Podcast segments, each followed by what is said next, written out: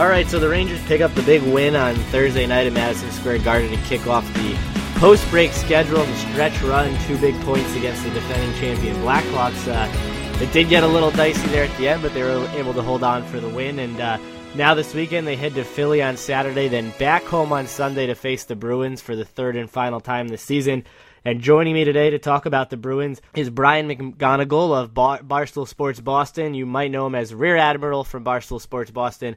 Brian, how's it going today? Good. How you doing, Neil? Thanks for having me. I'm doing well, and uh, you know, uh, you probably didn't get a chance to see the end of this Rangers game up in Boston, but it did get a little uh, a little sloppy at the end there. Uh, the Blackhawks scored with 11 seconds left to ruin the shutout chance for Cam Talbot, and then Patrick Kane almost ties the game, uh, gets stuffed with about a second to go on the clock, and uh, that seems to be the uh, the ongoing theme with Kane of late after what happened in the Olympics. Um, are you disappointed with the way the Team USA sort of slumped down the stretch and, and finished 0 2 in the semifinal and then the medal game and going scoreless for the last 120 minutes? Yeah, it was definitely disappointing. Uh, they're you know a team a lot of people expected to be in the gold medal game at a minimum, a minimum, and they didn't get there. Uh, scoring was an issue for them. Uh, it, I think a lot of people clamored for uh, you know Keith Yandle to be on that team, and, and I think you could still make the argument he should have been there.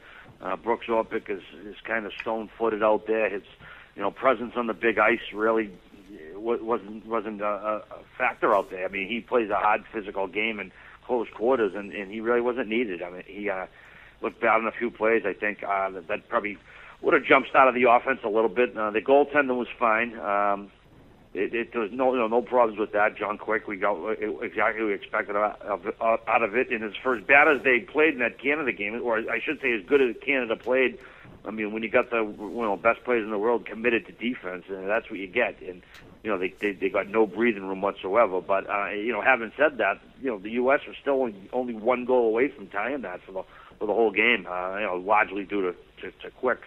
Um, as far as the bronze medal game, I, I think I think it's obvious they mentally checked out. Uh, they kind of were spent after the Canada game, and and you know the bronze medal simply doesn't mean it's in the U.S. what it does uh, overseas in Europe, uh, particularly with the Finns, uh, who are still the only team to medal in each uh, NHL participating Olympics, uh, which is why I thought they might get the gold this year. So yeah, overall, as a fan of Team USA, it was, it was a disappointment, but at the end of the day, um, a week later, people forget about it. I mean, I mean, Canada uh, goes nuts over it. They, you know, I, I think they could take a little bit of uh, act like you've been there before the way they celebrate.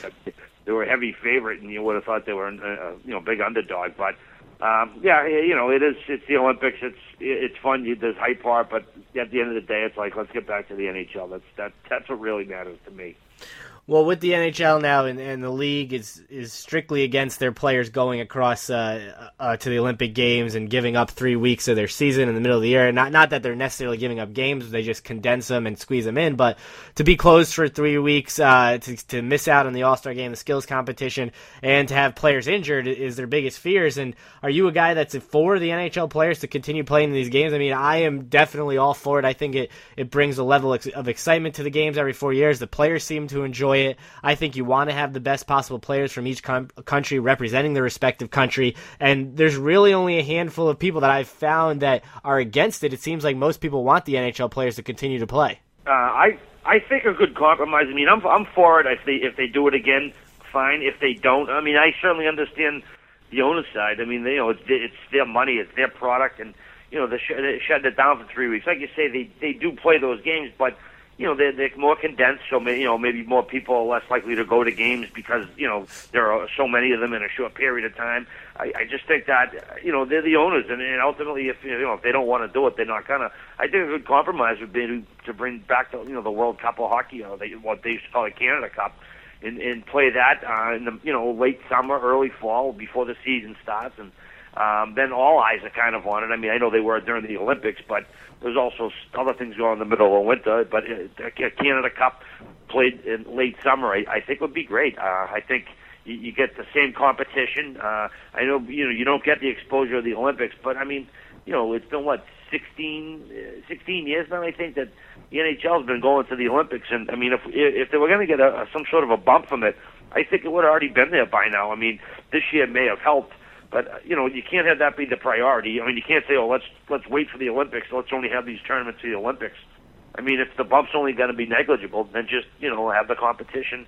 You know, like I said, early early in the fall, and, and get the best comp, the best teams in the world. Same thing you do with the Olympics, but you just have it at a better time, and, and you know you're the only event going on, so you you know you get all the eyes. So I think I think you might see something like that worked out because uh, it's not just the owners too. I mean, I, there was an interview with Cam Neely on local radio up here, and uh, you, know he basically come out and said he you know he he kind of would much rather just the season continue as is. You know, thinks it kills the momentum of the season, and uh, you know a lot of general managers want to do away with it as well. So it's going to be interesting to see what they do in South Korea too, which is also a factor because you know that's I think I think I heard 14 hours difference or something. Well, I mean something crazy like that, and uh, you know, it's is it going to be worth having games on that are going to be played at you know five in the morning or three in the morning or some crazy time like they were in Japan? So, you know, if I was a betting man, wink, wink. Uh, I, would say that, I would say that they're not going to play the, the next Olympics. I think uh, I think the owners are going to uh, are going to be all set with it for some reason. You know, the Tavares injury probably be a factor too. Uh, I got a hunch they're going to vote it out, but they that they you know they may go back to a, a you know tournament every couple of years or something. Well, it seems like you did uh, pretty well on the on the betting in the Olympics. Uh, according to your Twitter, there's a few adjusted lines that seemed to hit for you, and I remember one. I, I forget which game it was, but it was at the end of the first period when it, uh, you got one in your favor. Yeah, that that was actually versus the Czechs. I, I actually made all my money in that game, uh, basically, because I, I had you know, like I said, Finland to to win the gold. I had U.S. to win the gold uh, a couple of other long shots I, I threw a few bucks on. But yeah, the Czechoslovakia game, uh, that was huge. Uh, well, the Czechs, Czech Republic, that was a huge game. Yeah, David Backes scored with like two seconds left, and it was uh, minus and a half for the first period with a plus 180. So uh, to hit hit a bet like that, that was a that was a pretty big play. That that was kind of swung my afternoon, but yeah, it was it was nice. I, I, in addition to you know, getting to watch some good hockey and make a few bucks, that's always a bonus. well, you brought up about breaking up the momentum of the season, and I think that's the biggest problem here with the Rangers that they face is coming off this break, they were playing their best hockey of the season pretty much since the first or end of the first, beginning of the second week of January, they had a good stretch going. Uh, they had one letdown game right before the break where they lost two to one to Edmonton at home, which certainly you don't want to happen, especially when you're you're trying to stay away from the playoff bubble. But you know this three week break, no one was really sure what to expect out of them. They come out tonight and get a win with Cam Talbot and Ned over Henrik Lundqvist to try to get him some extra rest. So for right now, it looks good, but they're out without Matt Zuccarello now for a few weeks, who's been their leading scorer all season, um, mainly because Nash was out for such a long period of time. But um, you know, I think a lot of teams are, are put in that position where they don't know what they're going to get um, coming out of a three week layoff. And, and, right now is the most crucial time of the season with just over 20 games to go. And you got the Bruins, who I mean, they're going to make the playoffs pretty much no matter what at this point. But they come out and they lose an overtime game in Buffalo, which is just I mean, that's shocking as is. I'm sure, uh, you know, for gamblers, it was even more shocking. And uh, Tuukka Rask got the night off. It seems like he's going to get a lot of nights off between now and the and the middle of April. But uh, to come out of the game lose to the Sabres, you just write that one off as as a sloppy game uh, coming right out of the break, or, or is there anything surprising or disheartening about the Bruins' play that you didn't like after a three week layoff? Uh, yeah, it was a it was a, a bad loss in insofar as they blew a late lead once again. They uh, gave up a goal with less than a minute left in the game, and then they they blow it in overtime. So yeah, the, you know from that perspective, it's ugly to see that. There's kind of been a little bit of an albatross this year with the team. It, it uh, it's actually happened with Tuukka Rask a couple times, but he wasn't in net last night. Uh, Chad Johnson played. He didn't have a good game at all. Uh, but like you just said, the Rangers had played good going into the break, and uh, the Bruins did too. The Bruins were actually playing really good hockey going into the break. They built up a nice, nice amount of points, a little bit of a cushion. Uh, but yeah, the other night, I don't think it's system, like systematic of anything. It was just kind of, you know, uh, uh, another example of the Bruins playing down their competition. They're, they're guilty of that uh, way too often. Uh, conversely, they also play up to their competition. So when they play the, you know, the elite of the league, they kind of rise to the occasion. But yeah, they, they got you know bad bad goalie. Uh, Chara looked to me like he might have been a little tired out there. You know, defense didn't have the best night. It was just you know one of those ones you, you just kind of write off. You know, they did get a point out of it. It should have been two, but you know at least that third point only went to Buffalo and not uh, one of the teams chasing them for the you know playoff spot or anything. Well, uh, last year uh, with the Rangers Bruins playoff series, and a lot of people picked the Rangers going into that series. It seems like more the majority of the people picked the Rangers to win that series, and they were embarrassed. And if it wasn't for that um, that odd, awkward Tuukka Rask, uh, that, that weird goal where he sort of fell down and flopped, and Hagelin just sort of pushed it in. Uh, they get swept in that series without that. And uh, now looking at this season, when I when I line up the Rangers and how they stack up against the rest of the East, I mean Pittsburgh's always going to be right there, probably end up being the one seed. But to me, the Bruins are the best team in the Eastern Conference, and they seem to be the same team they were last year, if not even a little better. Do you think that this Bruins team is better than a team that went to the Cup last season? Uh, I I do actually, yeah. I think um, you know basically they, they lost Nathan Horton, but uh, they replaced him with Jarome Iginla. I mean, who you know, he's he's maybe lost a stride or two, but he's still a pretty formidable presence out there. I mean, he's he's certainly as good as Nathan Horton. He's a hell of a replacement. Uh, they lost Tyler Seguin, but they they brought in you know they got Reilly Smith and uh, Loui Eriksson both in the lineup. You know that, that both came in the trade, and you know we thought Loui Eriksson was going to be playing on the second line, and you know when he got hurt with with a consecutive concussions, Reilly Smith, you know essentially came in and swiped the job from him. Uh, of course, Eriksson is on the third line, which you know with Soderberg and Chris Kelly, which it's a pretty formidable line in its own right. It's not necessarily, I mean, a typical checker line for for the third line, but it's it's a line that can score, that can score, that can beat you. It's defensively responsible. Uh, we didn't expect to see Loui Eriksson there, but that's where he is. Uh, but they, they got a better lineup up to, uh, top to bottom. They just uh, they, they have probably a little bit more firepower. Uh, you know, with Seguin, he is scoring for Dallas this year, but the bottom line is he wasn't doing it at that clip in Boston last year. So it's not like they're missing him in that regard because they they really weren't getting it out of him last year. Uh, the defense they're missing probably Andrew Ference a little bit. His you know leadership, uh, his snarl in their own end. Uh, he he didn't really make too many bad decisions. He he had a, a rough regular season last year, Ference, but he was great in the playoffs, and I think they'll miss him in the playoffs this year. Uh, they're certainly going to miss Dennis Seidenberg, who is uh, lost for the year with injury.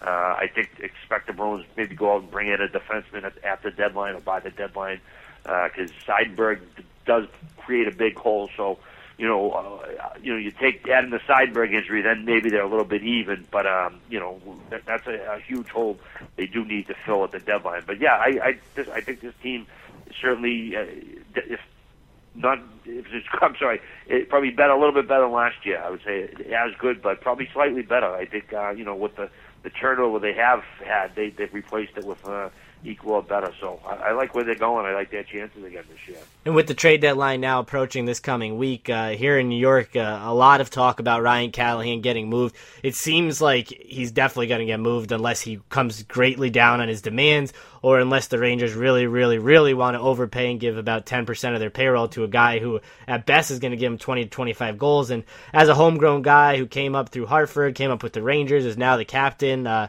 still still under 30 years old. You know, it hurts to see guys like this have to leave because of the salary cap, because of the way things are, because there's so much money tied up in, in other players on the team.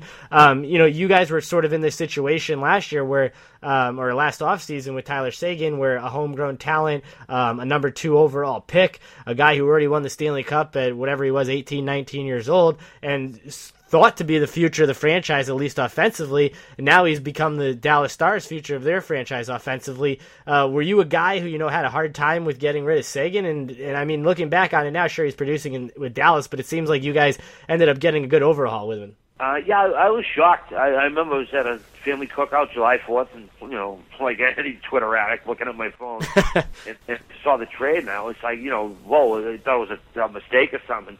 Sure, you know, sure as sure as anything. I checked my email, and there was a you know, you know email from the Bruins press office saying there was going to be a uh, teleconference at you know 4:30 or whatever. So you know it was real, and uh, yeah, I was stunned. Uh, you know, I, I knew Eriksson coming back uh, is is a great player, although Bruins fans, I think some have been way too harsh on him this year. He you know he came to a new team, new system, new coach, new everything, and he and he got a pretty bad concussion, you know, in October and he came back for a couple games, and then he got another one. And uh, you know that's that's a real tough thing to bounce back from. He's not going to be able to show you what what, what he has uh, completely, but I think the Olympics was good for him. He played with his old Swedish buddies. I think he kind of got a little bit of a swagger back, and I, I think uh, Bruins fans will come around on him.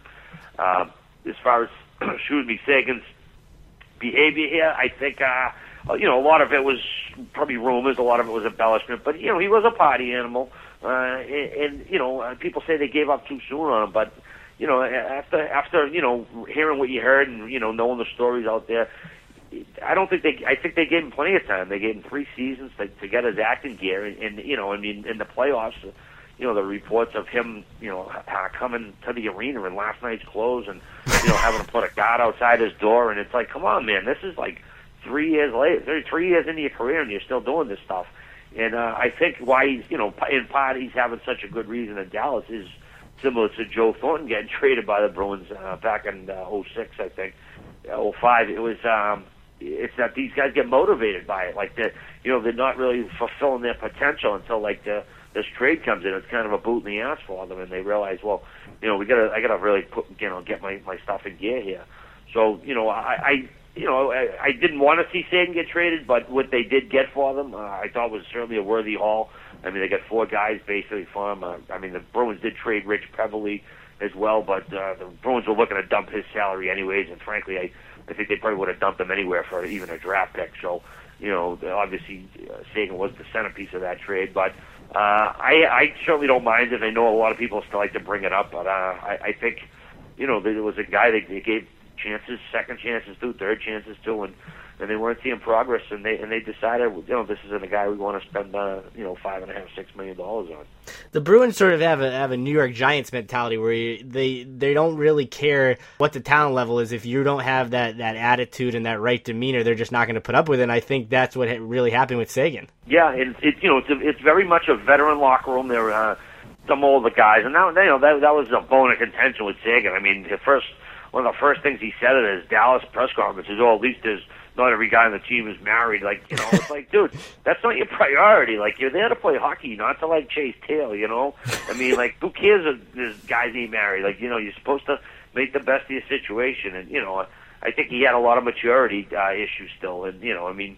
You know, I think it's he's probably a product of, of his generation too. I mean, that you know that he grew up in an era with you know, the participation trophies for everybody, and you know, the kid's been the best player since he was nine years old. So everyone's been kissing his butt back then. No one since then. No one tells him no, and you know, you you start to you know believe everything people tell you, and no one tells you no. And I think that's that's kind of what you get. You know, and even when when his uh, parents talk to the press after his trade, you know, kind of coming to his defense, sort of like helicopter parents, like you hear about calling this, you know, schools to complain about grades or, or uh, companies because their kid didn't get the job. It was it would remind me of that. I was like, geez, man. I mean, you don't often hear of uh, professional parents, uh, professional players' parents going to the press about the about the uh, the trade. It was just kind of. I just thought it was funny the whole thing. I was like, "Come on, man, get, you know, get your family in check, bro." You know.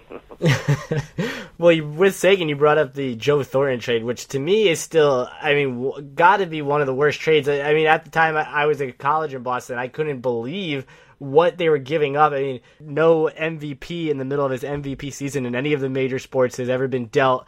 Um, and I think it's way different circumstances because Joe Thornton, I don't think was an issue there. I'm, I mean, to this day, I still have no reason, no idea why they get rid of him and what they got back for him was just a terrible decision. But uh, when you look at the way they both came up, I mean, they both had terrible letdown rookie seasons. Um, Thornton way more so than Seguin, uh, and Seguin sort of got the grip of it way quicker than Thornton. It was not until basically his third or fourth year that he started to turn into the player that we see today. But going back in time now to whatever that was, oh, the 05 06 season after the lockout, I mean, why did they get rid of him? I know this is not related to anything going on in today's NHL, but for someone who who's from the area and, and obviously remembers that trade, what were your feelings when that happened? Wow, you thought I mean uh, you, you thought, the Seguin trade was a stunner. The, the Thornton one was I mean it was like this is well the internet it was just, the internet was out but it wasn't as prevalent as, as it was today. But that was one you know you had to like check six sources just to verify it because you just didn't did not believe it, it was it was done. Uh, I, I think if that was a case in hindsight. I mean, it, it's kind of funny. It was a terrible trade. What what Mike O'Connell got back, he didn't shop him around. He called one team.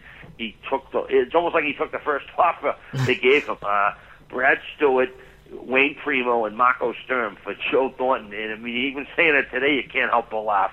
I mean, Peter Chiarelli did clean a little bit of it up. He, you know, he knew Brad Stuart didn't want to stay in Boston, so he shipped him and Primeau off to Calgary for Chuck So, And he did bring Andrew Ference, who ended up being a you know integral part of the team for years. Uh, but it was an awful trade. Uh, but the the funny part is though is that it, without that trade, you know, the, the Bruins might not, you know, become what they are today because that actually it was it became one of the best, most inadvertent salary dump in Boston history. I mean, Mike O'Connell, who made the trade, still defends it. He pretends he, he did it because it, you know, it was it was either he was on radio up here a couple years ago. Said it was always either Bergeron or Thornton, and I knew Bergeron had it. I mean, he was so full of crap. He was just, you know, you know typical covering his butt.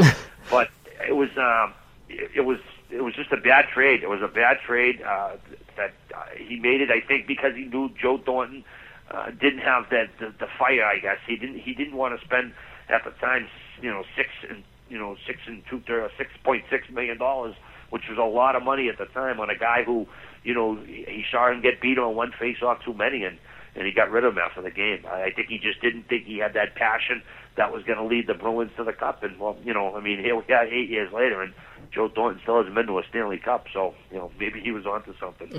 well, I think a lot of it came from the year 0304, right before the lockout in that seven game series that the Bruins blew that 3 1 lead to the Canadiens. He had no points, but wasn't it reported after that? Wasn't he playing with like something nuts, like a broken wrist or something? Yeah, but his shoulder. I think he might have had a separated shoulder. He probably shouldn't even. He shouldn't even have been playing. I mean, they would have been better off with a kid from Providence playing at 100% rather than Joe Thornton at probably 30%. He just I mean, he was basically ineffective out there. And then the media, you know, you know the the, the Globe guy there, Dupont, he acted like you know, oh, he shouldn't be the captain, and taking all that dramatic stuff. It was it was a big hullabaloo about it. I mean, he was probably too young and too immature to be the captain when he was the captain here.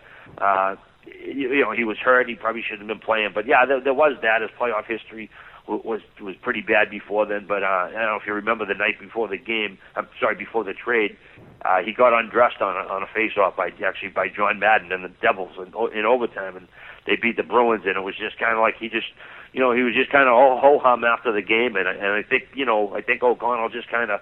You know, saw this vision of you know us never win. You know, us being the Bruins never going to win with this guy. He just he just doesn't have. He doesn't get pissed off enough after losses. He he doesn't have the fire. And uh, I mean, it was, a, a ballsy trade that, again, it, without dumping his salary, they never would have been able to bring in Zdeno Chara and Marc Savard because they would have had the money tied up in Thornton. So it, it did, you know, inadvertently open this other door to the Bruins, which ended up, you, you, I guess you could say, ended up leading to the Stanley Cup. With you know, maybe Michael O'Connell's relatives will say that.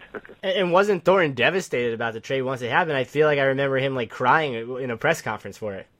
It was actually uh, he was spotted outside the, the greatest bar, sitting in his, his SUV, like yeah, Bob, Bob, bawling like a toddler. You know, just he was devastated. And, you know, he was just sat in his car, was crying, crying, and like like I was, you know, I don't know, people walking by noticed, and I mean, he was, you know, was heartbroken. He was, you know, he wanted to be here, he wanted to stay here, and I mean, they caught everybody uh, off guard. There was nobody saw that coming, and you know, again, judging by the, the, the haul that Mike O'Connell got, none of the other GMs knew because they all said, Jesus, I would have offered a hell of a lot more than that. It was, uh, it was like he just had to get rid of him suddenly, you know. Usually when, when that happens, uh, uh, something's behind the scenes or there's some story or, you know, he's fooling around another player's wife or something, but it was nothing like that. It was just, uh, it was just a horrible, horrible trade and, uh, it, like I said, it ended up ended up opening up money that they they were able to they later spend to bring in some other guys. So funny how things work out in hockey sometimes. Well, when you look back to that eight years ago now, the, the Dave Lewis era and the end of the Joe Thornton era, it's it's kind of crazy to see how quickly the Bruins, you know, they get some different management in, tweak the front office a little bit, uh, get better coaching, and uh, all of a sudden now they're pretty much a cup contender annually, and uh, it didn't take them very long to turn things around. No, it's uh, it's you know, uh, Chiarelli came in and. I mean, I was skeptical of him. Uh, maybe this city kid with the Harvard guy coming in, you know, a Goodwill Hunting complex or whatever. you know, it's, oh, here comes a you know Harvard guy coming in, blah blah blah. But he he uh you know he didn't have a hell of a lot of pedigree. You know, he he was an assistant GM in in Ottawa, but you know people didn't really know too much about him. Uh, but he's very calm. He's a patient guy. He, he's not a he's not a uh, personality. He's not a big media personality. He doesn't you know glom on to you know, looking for interviews. He's not one of those guys. He's a pretty low key guy, uh, and I think also bringing in Neely. Uh, he's not just a figurehead, Neely. He's he's he's got a hands on role in the operation, and uh, I think they both sat down and they decided what kind what kind of team they want to uh, have here, and, and they and they did bring back the pride in in uh, wearing the spoke be because it was gone for a while. I mean, when Ray Bourque got traded off to Colorado. Uh, the franchise was adrift for several years. It's when he left, something left with them and it didn't really come back really until Chiarelli and, and kind of Neely took the reins of the organization, and they, decided they were going to get tougher and kind of bring back the hard, tough-nosed Bruins, you know, Bruins hockey that people had been accustomed to for so long. And then, you know, that's what they've done. Uh, you know, as a, I mean, I'm a season ticket holder, and, you know, lifelong fan, and you know, all I ask, spending the money I do, and my season tickets just went up almost twenty percent is that uh, I, I just want a chance for my team to win every year, and that's what we have after a long time of having crap and having nothing. You know, now now you know we know we're going to have a t- contender every year in October, and it's a good thing. And it's all you know. You know, Sh- you know, Chiarelli has a couple of detractors, but you know the guy's made some uh, unbelievable master strokes. He's had a couple mistakes, but you know he's been the two cups in the last three years, and uh, I think what what he's done with this franchise has been great. You know, uh, hopefully it continues. And the thing with the Bruins that that is remarkable is the way they do things. I mean, they're so deep. All, all four lines play hard. They they keep they can all score. They can all keep the puck out of the net. Uh, they just do all the right things, and their defense is steady. They have one of the best goalies now. Uh, some, I guess, maybe you even would argue that he's the best goalie in the league. And the thing with them is they don't have that superstar. They don't have the guy who really when I, when he's on the ice that invokes the fear of God into the opponent. They don't have the Crosby, the Ovechkin, even a Nash type in that next level down. That when you know he gets the puck in the offensive zone, you're worried. They just have so many of the secondary scoring options that makes them scary, and no other team is really built the way they are in the whole Eastern Conference. Right. That's you know I I know you know that's another. Sometimes people criticize. Oh, they don't have a you know a guy in the top 20 scoring or 30 scoring. It's like well, who who cares when you when you got seven eight guys all scoring 20 goals? Then it, it doesn't matter. Like you know you, you you know you have to keep an eye on every line. There's not you know you're not top heavy with one or two lines. You got you know, three lines that can definitely score, and a fourth that can certainly, you know, score on occasion, but isn't going to be used all the time to score. But you know, uh, Greg Campbell, Dan Paille, Shawn Thornton, they're, they're certainly capable of, scoring on any given night. But it, it, it's good. It's a good balanced roster, and I mean, David Krejci certainly. I mean, he's not a superstar, uh, you know, until the playoffs roll around, and then he he just finds another gear. And I don't mean that in a speed way. He, he's definitely not a speed demon out there. He just, you know, creatively and intellectually, the way he sees the game, uh, he's led the league in scoring, playoff scoring two of the last three playoffs, the, the Bruins Cup run and then last year.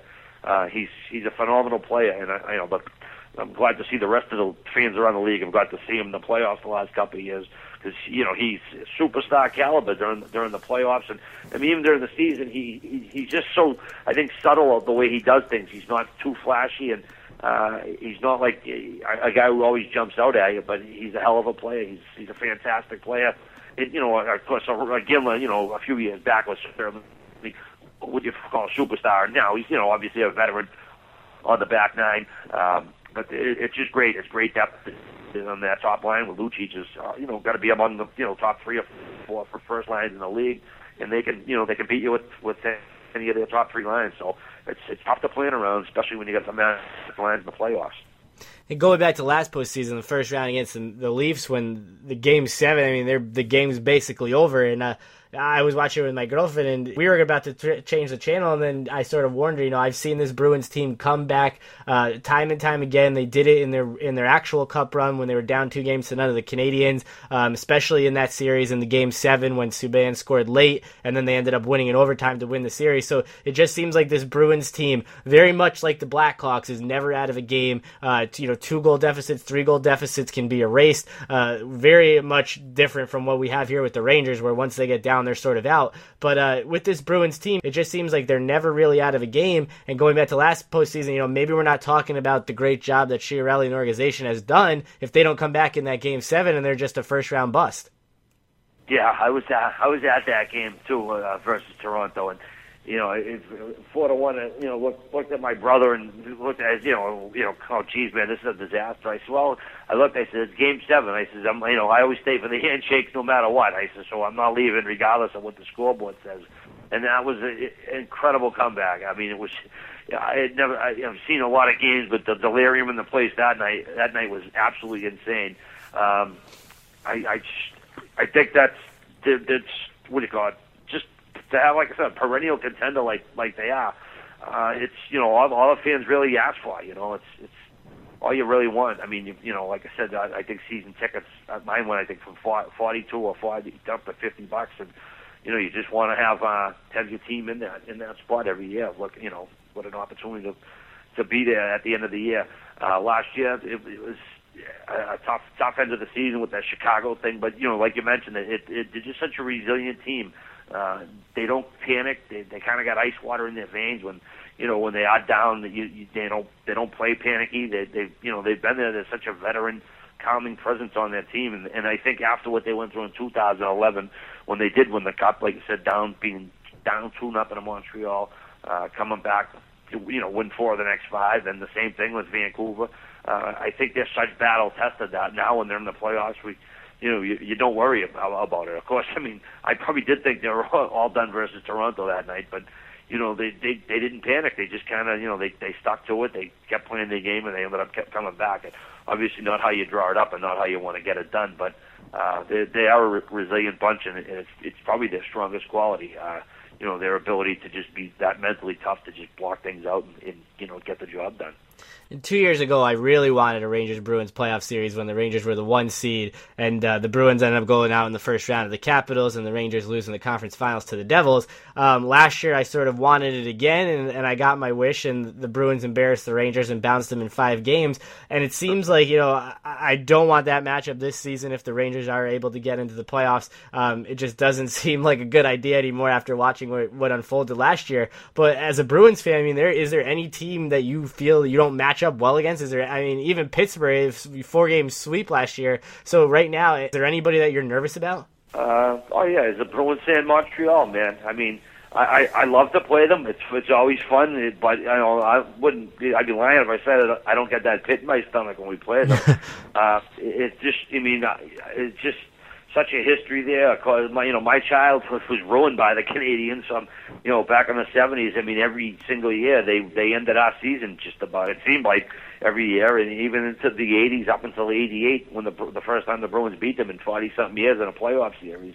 So yeah, anytime Montreal comes in, it, it, it doesn't matter what Montreal's team looks like on paper. It it just I, I think when when that team plays the Bruins, when they come to Boston, or when Boston's up there, they somehow find another gear. They just it's something about the history and the pride in that uniform. And and like I mean the series in you know 2011 when you know went to overtime seven game series.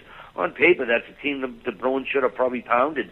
But you know they were a small shifty team that, that you know kind of eluded a lot of uh, Bruins checks. They would just you know they kind of they played to their strengths, which you know were, were perfect against the Bruins' weaknesses. And, and yeah, that's a team. Uh, I mean, if if we see them, great. But if we don't, I'm fine with that too going back even a little further here uh, during the regular season was the uh, the whole Shawn Thornton Brooks Orpik incident uh, following the Louis, hit on Louis Eriksson, um, the knee to the head from James Neal, and that disaster. I wanted to talk to you about this because I feel like you have a pretty good uh, idea on on the situation and what should have unfolded, what did unfold with the suspension. And to me, I feel like I'm very pro player safety. Obviously, you don't want to see guys getting hurt. You certainly don't want to see people getting jumped.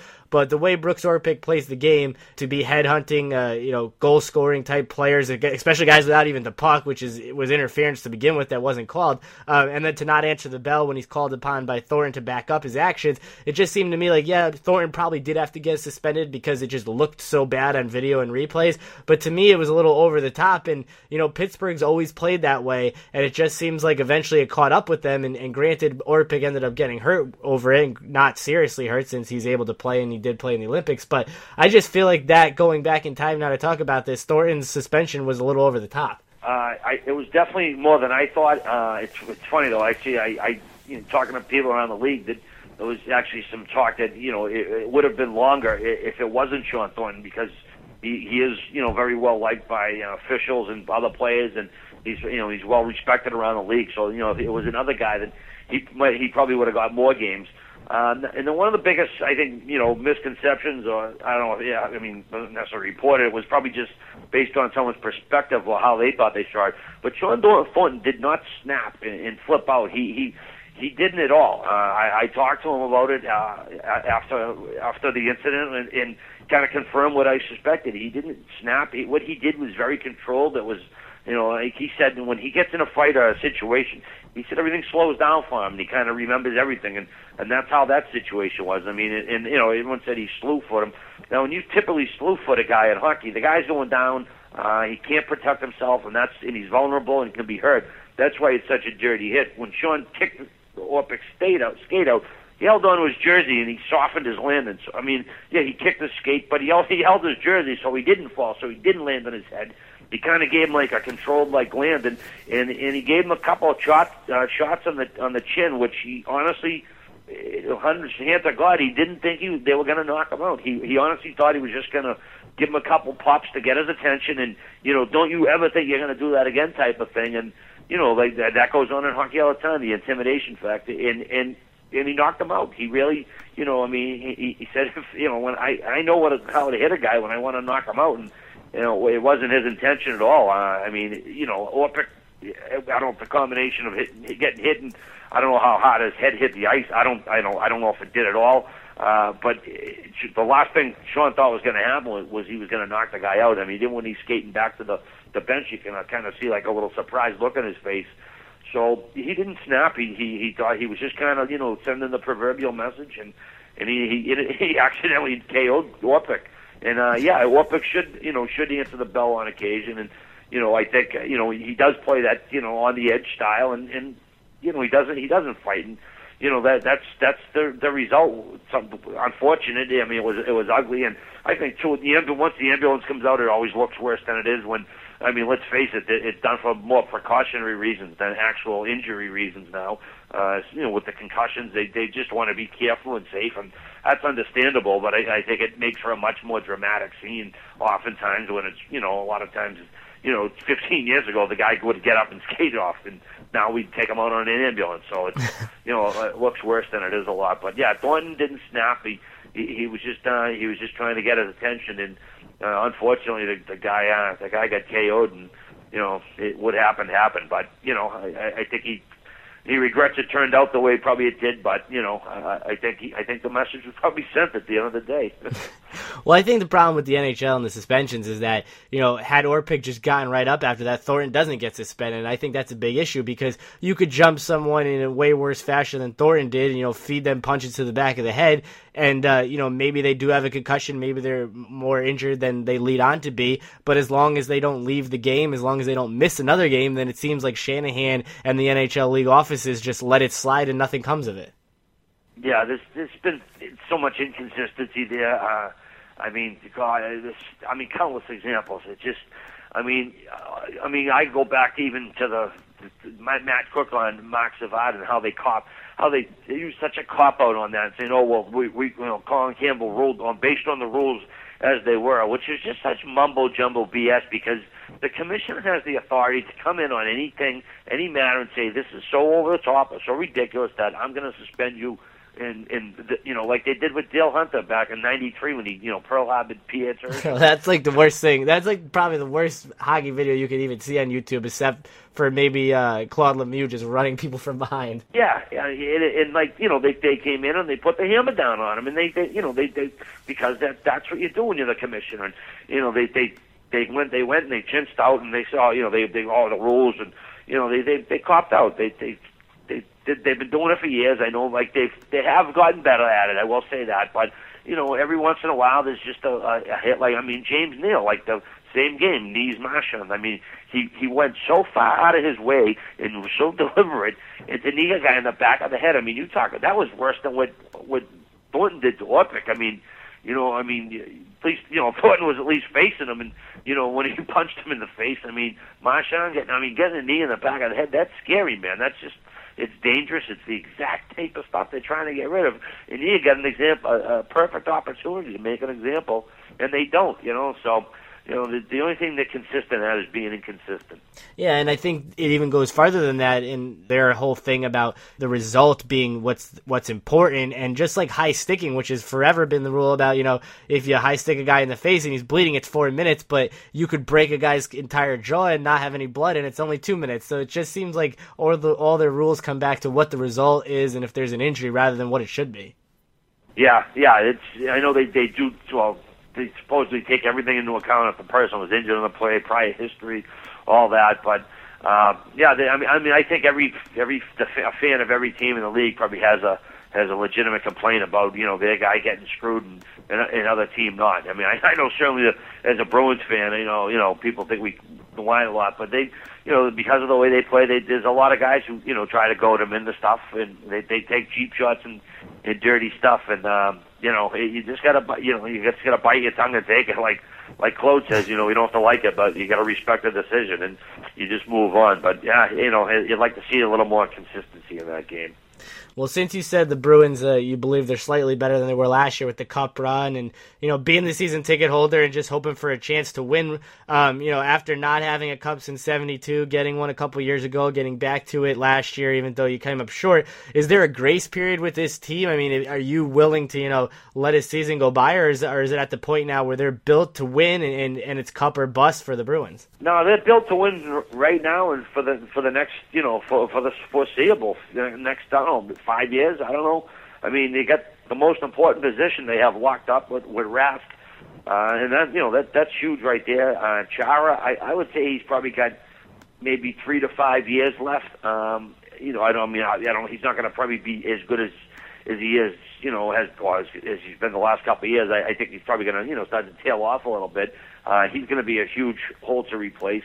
Uh, I know I don't know that Dougie Hamilton is going to be the next Chara. I just you know, I'm not sure if he could teach Schnall and nastiness, but hopefully he hopefully he can because that was that's one aspect that uh, Dougie Hamilton could use in his game. But uh, yeah, this team is built to win now. It is. It's definitely anything uh, short of a of a Stanley Cup is going to be a disappointment. Uh, they, you know, they, they got the the team to to go back exactly where they were last year, back to the Stanley Cup, and uh, have an opportunity to win it. Uh, I think I think you're going to see this team contending for for the next few years. They they're, they're, they're solid up the middle. and they got solid depth down on the farm.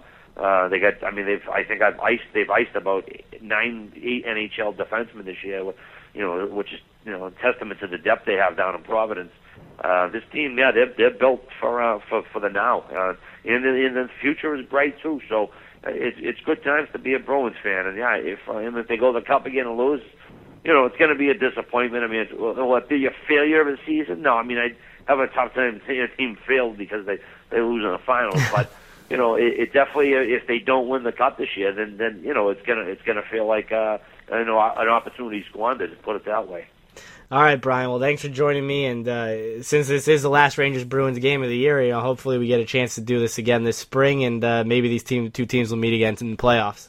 Yeah, it'll be the Final Four. They'll be interesting. And uh, I, I had said before, I wish the uh, NHL had a great great opportunity to you know, with the final four teams when they played themselves out of the division, they could have had a reseeding of the, fir- the the four teams, but instead they went with the old geography route. So it's always going to be like kind of an East versus West team instead of uh, just a random four teams. You know, we could have had a potential uh, Bruins Rangers in the Stanley Cup instead of just the semis. But don't know, maybe they can revisit that at some point because I think it would be better to have uh, not many more Stanley Cup uh, combinations than what we have now.